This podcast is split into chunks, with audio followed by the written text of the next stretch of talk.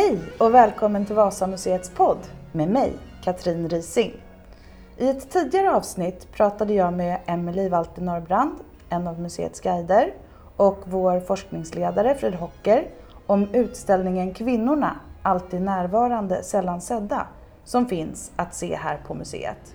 Det var ett sånt engagerande ämne med många infallsvinklar så allt fick inte riktigt plats i podden.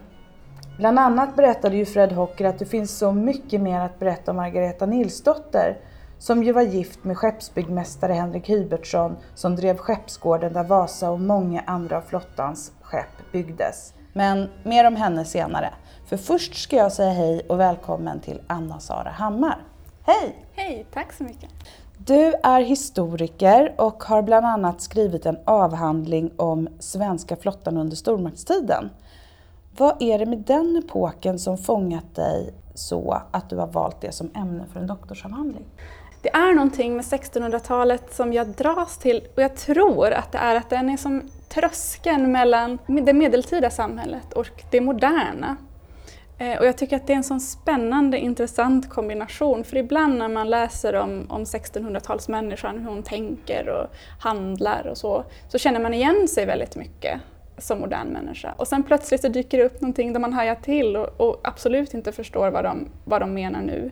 Det är som att de har en kombination av ett modernt tankesätt och ett medeltida tankesätt som jag tycker är otroligt spännande. Sen händer det ju så mycket på sextonhundratalet. Det är en otroligt dynamisk tid.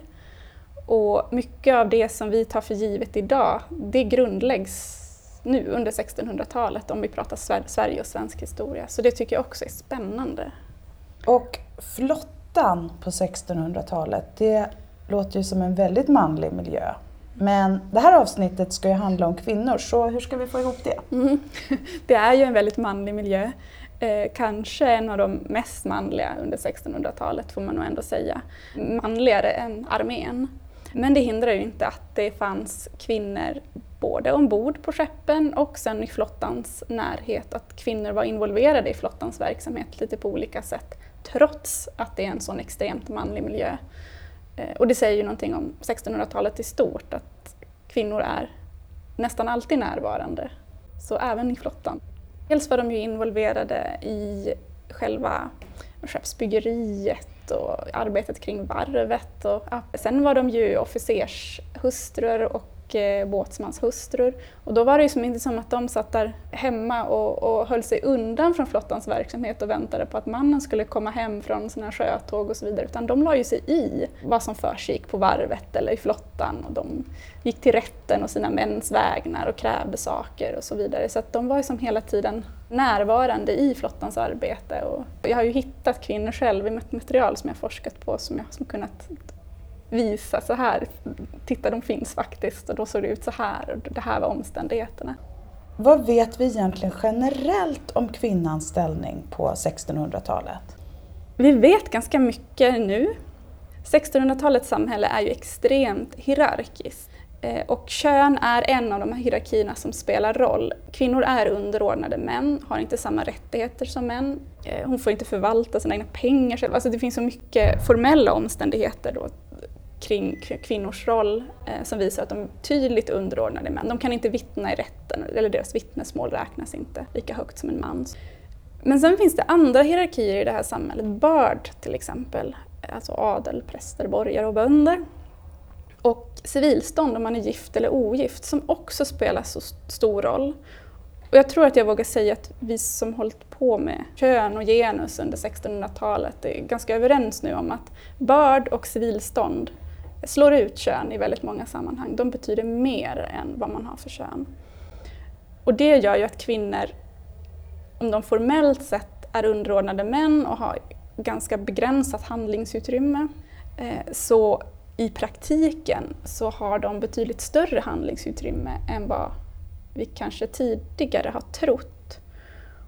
Och det är till exempel en sak som jag tycker är spännande är att när man pratat om sextonhundratalets kvinnor så brukar det ofta vara så här, ja, ja men om hon är änka, då äntligen får hon bestämma och styra över sig själv. Men det har visat sig att även när hon är hustru, alltså mannen fortfarande lever, så styr hon och ställer ganska mycket. Därför att man förväntar sig i sextonhundratalets samhälle att om man lever i samma hushåll och är gifta, då har hon mannens godkännande. Så det är ingen som frågar efter mannens godkännande, utan de förutsätter att hon har det. Och till det ska man ju också lägga att sexhundratalets samhälle är ett kvinnosamhälle, för det finns ett underskott på män, för de är ute i kriget. Så det är kvinnor som driver väldigt mycket olika typer av verksamheter under sexhundratalet eh, i sina mäns ställen då ofta. Går att säga att män och kvinnor delade på både yrkesliv och hemarbete under sextonhundratalet? Ja, det kan man kanske säga. Alltså hennes hu- huvudansvar är ju fortfarande hemmet. Men samtidigt så är ju alla kvinnor i sextonhundratalets samhälle yrkesarbetande utan undantag. Det är väldigt viktigt att understryka det, utan undantag. Och ibland så är de involverade i mannens verksamhet, men ganska ofta driver de faktiskt en egen verksamhet vid sidan om det han håller på med. Och samtidigt då, fadern i familjen har ju det huvudsakliga ansvaret för barnens uppfostran. Det är inte hon som har det, det är han som har det. Och, och liksom se till att familjen lever i enlighet med Gud och, och tron och religionen och så vidare. Så den frånvarande fadern är ju ingen eftersträvansvärd eh, rollmodell i sextonhundratalets samhälle, utan där är ju idealet faktiskt det motsatta. Han ska vara högst närvarande i familjen och sina barns liv. Så på ett sätt kan man ju säga att de, de delar både på hemliv och på yrkesliv. Men man ska kanske inte heller dra för alldeles för stora växlar på det. Det är klart att de har delvis lite olika ansvarsområden och att hans arbete värderas högre. När det gäller lönarbete tjänar han mer än vad hon gör och sådär. Så det är ju inte, det är inte att de delar jämlikt på det, men de delar på det i bemärkelsen att de båda är involverade i yrkesliv och hemliv. Ja, så det var inte så att sextonhundratalsmannen lagade mat i familjen? Alltså om vi, om vi pratar stan nu, typ Stockholm, då är ju ingen som lagar mat. Då är de ju ute och köper mat på källare och krogar. Det går inte att laga mat hemma oftast, för att det finns inte tillräckligt med. Alltså, många hem har inga spisar eller någon här där man faktiskt kan laga mat. Så framförallt i den fattiga befolkningen så är det ju ingen som lagar mat. På landsbygden ser det ju förstås lite annorlunda ut, men även där så skulle jag ju säga att husmor eller matmor har ju huvudansvar för det hela, men det är ju kanske inte alltid hon som gör sysslorna, utan det har man ju pigorna till eller småflickorna till. Och det kan man ju flika in då att det här är, ju, det här är ett samhälle där alla arbetar. Och för att ett hushåll ska fungera så behöver man egentligen två vuxna människors arbetskraft. Så att man aktar ju sig för att, så att säga, slösa bort en vuxen persons arbetskraft på sånt som att passa småbarn. Det är ju också andra som gör, små flickor ofta som får passa yngre syskon eller grannens barn eller sådär.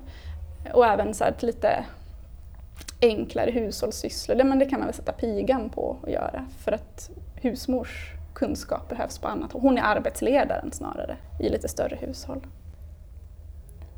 Och för att gå tillbaka till att kvinnor i mångt och mycket verkar ha försvunnit, eller i alla fall eh, är mindre synliga i historieskrivningen. Vad skulle du säga att eh, det beror på?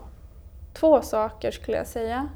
Dels är de ju mindre synliga i det källmaterial som kommer ur tiden, för att de till exempel inte nämns ofta vid sina namn utan vid sina mäns namn. De är hustru till eh, båtsmannen den och den eller officeren den och den. Så då, det gör att de är, de är svåra att följa som individer, för att man vet inte vad de heter. Väldigt svårt att följa dem i källorna. Eh, och att det män har gjort och skrivit har sparats i högre utsträckning, medan det kvinnor har skrivit har rensats bort. Plus det att kvinnor ju själva har lämnat efter sig redan från början mindre källmaterial. Det var ändå färre kvinnor som kunde läsa och skriva till exempel. Så där är liksom första steget. Men sen har vi också eftervärlden som ju har rensat bort och också konstruerat en felaktig bild av hur män och kvinnors roller i historien, ofta utifrån sin egen bild av vad män och kvinnor bör göra. Och här skulle jag vilja skylla lite på artonhundratalet, som ju, där det växer fram i den borgerliga kulturen det här idealet med att mannen ska, han ska vara så framgångsrik och välbärgad att hustrun inte behöver jobba. Och det växer ju fram till att bli någon slags ideal som inte bara gäller den borgerliga familjen utan könen i allmänhet och hur, hur män och kvinnor ska vara och bete sig, som sen lever kvar Och hemmafruns stora epok är ju egentligen femtiotalet, alltså efter världskrigen. Men det där är ju en parentes i historien. Och den bilden klistrar man liksom på det förflutna också och tänker sig att, att så, så var det även århundradena innan. Och det stämmer ju inte, men sen har vi ärvt den bilden och bara accepterat den som att den är sann. Och det har aldrig någonsin sett ut så tidigare. Men eftersom samtidigt som, som det här borgerliga välfärdssamhället växer fram tar också historieämnet form på universitet och så vidare. Så när man liksom, och för det första ägnar sig historia inte åt män och kvinnor, utan historia ägnar sig åt diplomati, krig, eh, makt och så vidare. Så att relationen mellan män och kvinnor, det är ett litet sidospår till den stora allmänna eh, historieberättelsen. Och fortfarande så blir ju folk väldigt, väldigt förvånade när man säger, ja men kvin- både kvinnor och män arbetade ju i tidig modern tid, alltså femton, sexton, sjuttonhundratal och tidigare naturligtvis. Jaha. Jaha, var kvinnor murare? Jaha, kunde de vara postmästare? Glasmästare? Smeder? Jaha. Som att det är otroligt svårt att komma bort ifrån den här bilden att det är män som har haft ett jobb och kvinnor de har mest pysslat hemma. Men sen när man, när folk får tänka efter lite grann, så det är ett samhälle där allting bygger på fysisk, nästan allting bygger på fysisk arbetskraft. Är det rimligt att den ena vuxna i ett hushåll sitter och gör ingenting och den andra jobbar? Nej, det är ju inte rimligt, det skulle aldrig gå ihop. Det är klart att både, både mannen och kvinnan i ett jordbrukshushåll arbetar. Det förstår man ju när man tänker efter lite grann. Men det verkar jättesvårt att bli av med den här bilden. Det har ju ganska nyligen genomdrivs ett stort forskningsprojekt i Uppsala, Gender and Work, som har tittat på arbete och kön och gått igenom hur mycket könmaterial som helst. Och istället för att tidigare har man sagt så här, ja, vi har liksom lite på känn att det kan ha varit så här, vi tror att det eventuellt var så här. Men efter den undersökningen kan man säga, nu vet vi. Vi vet att det inte var så stora skillnader mellan mäns och kvinnors arbeten som vi tidigare har trott. Det är större skillnad mellan gifta och ogifta än mellan män och kvinnor och deras arbetsuppgifter. Och det måste slå igenom i skolans läroböcker som ju är femtio, sextio, sjuttio år efter, ännu längre efter kanske, vad, vad forskningsläget faktiskt är just nu. De är hopplöst förlegade när det gäller relationen mellan män och kvinnor. Och, men i den allmänna historiebeskriv- alltså berättandet, där tycker jag att vi har börjat komma en bit på väg faktiskt. Det, det händer roliga, spännande saker nu som förhoppningsvis eh, förändrar. Det är ändå bra att höra tycker jag. Stort tack Anna Sara för att du kom hit idag och delade med dig av dina kunskaper. Tack!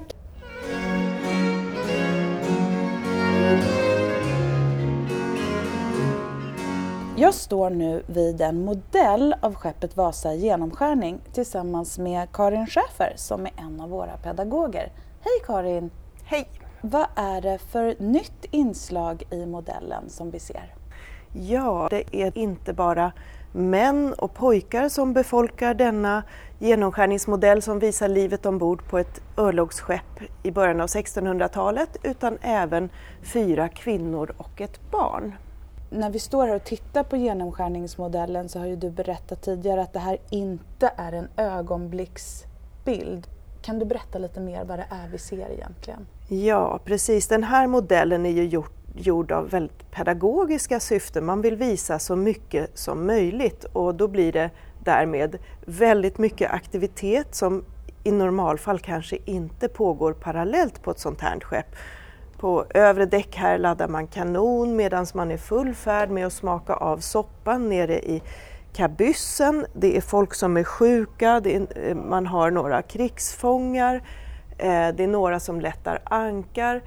Eh, och eh, samtidigt så längst fram i fören så är det några som dansar och spelar kort och några andra passar på att ta sig en liten tupplut och så vidare. Så att det är en hel massa saker som pågår parallellt och, och det är ju väldigt tacksamt för eh, oss som jobbar här som visar och förklarar och berättar om livet ombord, men det ger på ett sätt en lite felaktig bild av hur det kunde vara. Vad representerar de här olika kvinnofigurerna? Eh, vi vet ju om att det fanns kvinnor i flottan, även om de inte ingick i besättningen så var de besökare ombord på skeppen. Det var ju två kvinnor bland annat som dog på Vasa Och vi vet om att det inte fanns någonting i lagarna som förbjöd kvinnor att vara ombord. Så vi känner till att kvinnor då och då var ombord på sådana här skepp. Och då tänker vi oss att de här fyra kvinnorna representerar olika sådana här tillfälliga besökare ombord. Vi har till exempel en båtsmanshustru som sitter vid stormasten på övre batteridäck och är sysselsatt med ett hantverk. Hon kanske besöker sin man som arbetar ombord på skeppet. Hon är alltså inte del av besättningen, men på besök. Sen har vi en kvinna som befinner sig i kajutan som är lite finare klädd. Hon är tänkt som en officershustru. Sitter med ett papper i handen för att markera att många kvinnor på den här tiden skötte administration och ja, stöttade sina män på olika sätt. Och likadant där, de hade rätt att följa med sina män på de här skeppen så länge det inte gällde mot fienden. Och det finns många historiska belägg för just kvinnor som följer sina män ut i krig. Fortsätter man längre förut så kommer man till den sista kvinnofiguren som är en, ja, tänkt en båtsmanshustru eller knekthustru möjligen, som är inblandad i ett gräl. Och att visa en båtsmanshustru på det här sättet är för att markera att kvinnor på den här tiden visserligen inte var jämlika på något sätt, men de spelade en väldigt, väldigt aktiv roll. Kvinnor fick ju till exempel inte vittna i rätten på sextonhundratalet, men de gjorde ju det ändå hela tiden. Så det är en sak vad lagarna säger och en sak hur praxis ser ut. Och hon har också med sig ett litet barn. Det här finns också belagt i historiskt källmaterial, även om man inte har hittat några små barn ombord på Vasa. Däremot har man ju hittat en liten del av ett barnskelett i tioårsåldern på skeppet. Mm. Hur kommer det sig att vi inte har haft kvinnor i modellen tidigare? För som du sa har vi ju vetat länge att det fanns kvinnor ombord på Vasa när hon sjönk. Ja, det där kan man verkligen fråga sig. Den här modellen kanske vill visa liksom livet ombord på ett örlogsskepp. Man har väl tidigare tänkt att kvinnor inte var så vanliga ombord. Eh, och man får ju verkligen betona att det här är en extremt manlig miljö. Man kanske bara ville visa dem som faktiskt ingår i besättningen och som det därmed också är lättare att forska om eftersom det finns en massa historiska källor. Men tittar man lite närmare på de historiska källorna så ser man att kvinnor dyker upp då och då, inte som en del av besättningen utan som tillfälliga besökare som transporteras över Östersjön, som går ombord för att förse sina män med mat. Ja, på olika sätt så dyker de upp, och när de dyker upp i källmaterialet så är det på ett väldigt odramatiskt sätt. Det är ingen som ifrågasätter deras närvaro på de här skeppen utan de är där helt naturligt. Man kan ju också tillägga att, att vi på något sätt har eh, fått upp ögonen för den här frågan lite mer i och med att vi gjorde utställningen Kvinnorna. Tack så hemskt mycket, Karin.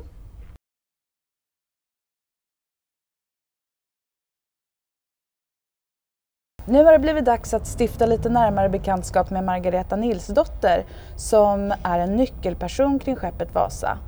Hon var gift med Henrik Hybertsson som drev skeppsgården där Vasa byggdes, en av den tidens största arbetsplatser. Sen tog hon över hans arbete när han dog. Och som jag sa tidigare så var det ju ett tidigare avsnitt i podden som handlade en hel del om henne när vi pratade med Fred Hocker, Vasamuseets forskningsledare. Då berättade han att det finns så mycket material om henne och att hon är så intressant att han funderar på att skriva en bok om Margareta Nilsdotter. Nu sitter jag här med Fred. Hej! Hej! Berätta nu, vem var Margareta Nilsdotter och vad spelar hon för roll i historien om Vasa? Margareta Nilsdotter är en väldigt intressant person. Hon var eh, från Stockholmsområdet, hon var dotter till en borgmästare. Hon var gift med en annan borgmästare innan han var gift med Henrik Hybertsson, den holländsk affärsman som tog över skeppsgården, och giftades en tredje gång med en annan viktig person i, i Stockholms samhället. Så hon var en del av den grupp i Stockholm som styrde väldigt mycket. Stans politisk och ekonomisk verksamhet. Eller hon också bara intressant som en, en affärsperson. Hur funkade näringslivet och eh, hur gick det för en familjeföretag i Stockholm i sexton tjugotalet? Tidigare berättade ju du att hon förekommer ovanligt mycket i Stockholms stads tänkeböcker. Vad är det som du har hittat om henne i tänkeböckerna? Ja, det var, jag var lite överraskad då jag gick igenom Stockholms tänkeböcker för att leta efter de personer som är kopplade till Vasa. För av alla de personer som vi känner vid namn, det är Margareta Nilsdotter som dyker upp oftast. Hon hamnade i tvist väldigt ofta. Så, och redan innan eh, hon eh, var gift med Henrik Hybertsson. Men berätta, under den här tiden som eh, hon är gift med Henrik Hybertsson och eh, som ju då håller på för fullt att bygga skeppet Vasa, vad har hon då hamnat i för typ av eh, tvister och konflikter? Man kan säga att eh, domstolen motsvarar small claims court. Det var små saker, det brukade vara. Att eh, någon var skyldig pengar till en annan person. Eller någon hade anklagat en person för fusk eller något liknande. In, in, ingen riktigt stor grejer.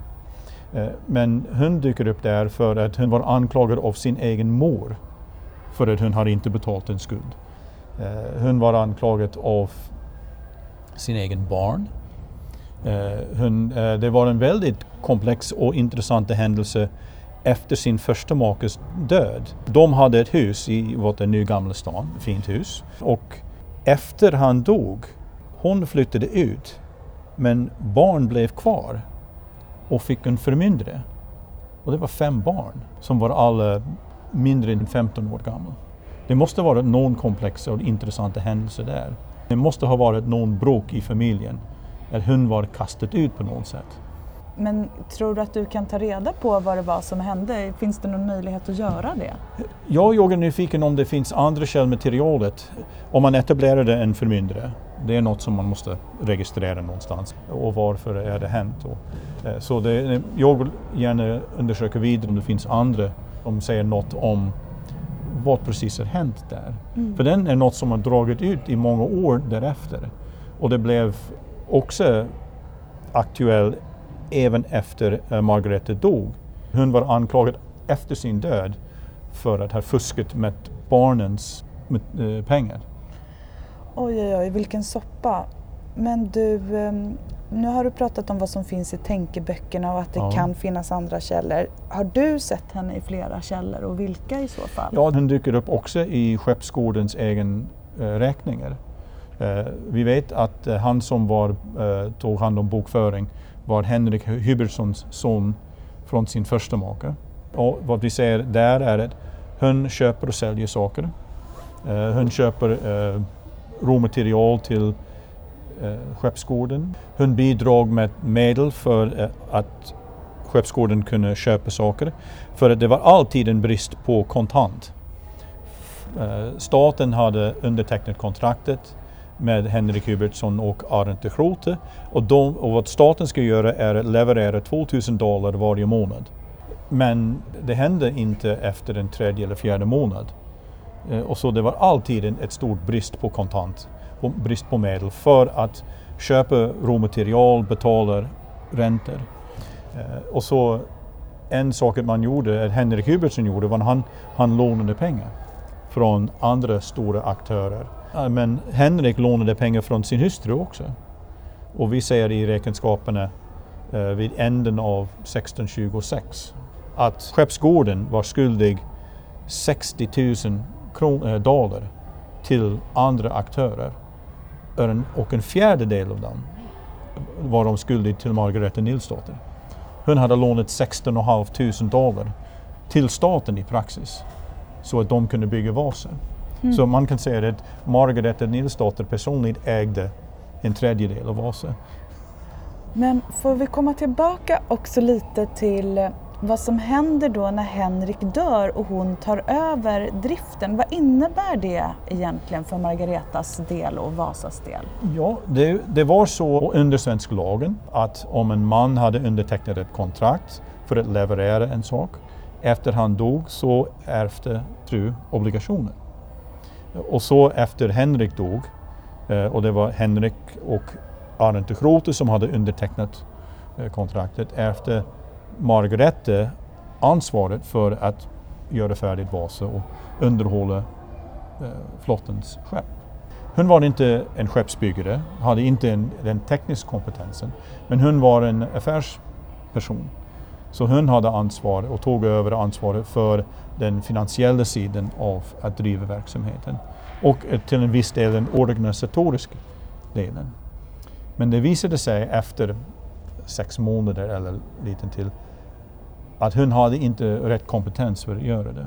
Så staten eh, klev in och utsatt en, en, en person att vara ansvarig för att övervaka skeppsgårdens eh, verksamheter eh, direkt. Och det, det var Söffring Hansen, han som blev Vasas kapten. Men Margareta var fortfarande ansvarig för den finansiella sidan. Fram till eh, sexton tjugonio då staten tog tillbaka alla kontrakt för skeppsgården. Vad hände med pengarna som hon hade lånat ut till staten? Fick hon tillbaka dem någon gång? Hon fick aldrig den tillbaka. Den tillbaka. Eh, hon var tvungen att sälja sitt hus, ett stort fint gård. Den var just över bron från Skeppsgården på Kungsträdgården. Eh, hon eh, gifte, sig, gifte sig året efter och dog året därefter eh, i förlossningssängen med tvillingar. Hur många barn hade hon totalt? Åtminstone nio. Oj, oj, oj. En gång så sa du att du trodde att she was not a very nice person. Kan du utveckla det lite? Ja, det, det känns att hon var liten oärlig. För att hon var anklagad för att inte betala skuld eh, av sin egen mor. Eh, det var den händelse då eh, hennes första man dog. Att hon blev inte kvar i familjen eller, eller i huset. Var ute och hittade egen, en ny man. Eh, och det var den stora tvisten eh, efter sin egen död i sexton trettio. Att ingen visste vad det hände med pengarna som hörde till barnen. Det var något som drog ut i rättsprocessen in i sexton fyrtiotalet. För att försöka reda ut vad det hände med pengarna. De fem barn från Ingemundsen, de, de anklagade henne och efterföljarna för pengarna. Och så, det, så klev in Henrik Hybertssons två döttrar och även hans son från första maken. Och så två eh, barn från sista förlossningen. Och det, det känns att de, de kom, kom aldrig till någon slut. Det var beordrat i Stockholms tänkeböcker att man skulle ransaka alla hus hon hade bott i. Det säger om det, det var någon pengar som var gömt där eller... Så det, det känns att hon var inte helt ärlig eller helt kompetent som en affärsperson. Skulle du säga att hon hade någon skuld i vad som hände med Vasa? Det är svårt att säga hur det, hur det kan vara. För den största problemet med Vasa är att designen är fel. Att eh, formen och konstruktionen är gjort så att skeppet har för mycket vikt för högt upp. Och det känns inte att hon har någon inblandning i den tekniska verksamheten. Men hon hade en koppling till eh, den finansiella sidan, den ekonomiska sidan. Och vi vet att eh, det kostade mycket mer att bygga Vasa än man fick betalt i kon- under kontraktet. Staten avtalade att betala fyrtiotvå tusen dollar och den faktiska kostnaden var femtiotre tusen trehundra dollar. Men för att man hade undertecknat en fast pris, staten betalade sig, vi, vi behöver inte betala mer än fyrtiotvå tusen. Tough luck för, för er. En sista fråga, vad skulle du säga var hennes viktigaste insats för Vasa? Hon finansierade Vasa eh, genom att låna pengar, hennes egen pengar eller för att hon var ansvarig för att driva verksamheten på de gårdar som de ägde. Så hon hade pengar för att låna. Och det kan vara en del av dem, de pengarna som hon lånade till staten var något hon hade fuskat från barnen. Oj, oj, oj. Så det är, det är lite, en, lite konstigt att tänka att Vasa kan, vara, kan ha varit delvis finansierad på den sätt. Ja. Då kan vi verkligen säga pengarna i sjön då, Fred. Ja, det, det kan man säga. Tack så hemskt mycket för ett inspirerande samtal, Fred. Ja, glad att göra det. Verkligen jättespännande, Margareta. Nej, Margareta är, är en av mina eh, favoritpersoner i V A S-historien för att hon är så intressant som en person. Vi får någon känsla av vilken typ av person hon var, inte bara ett namn och en eh, arbetsuppgift. Så. Tack. Jag hoppas att du som har lyssnat tycker att det har varit lika intressant som jag att få veta mer om kvinnorna kring Vasa. Och om du inte redan prenumererar på podden så tycker jag att du ska göra det. Vi hörs snart. Hej då!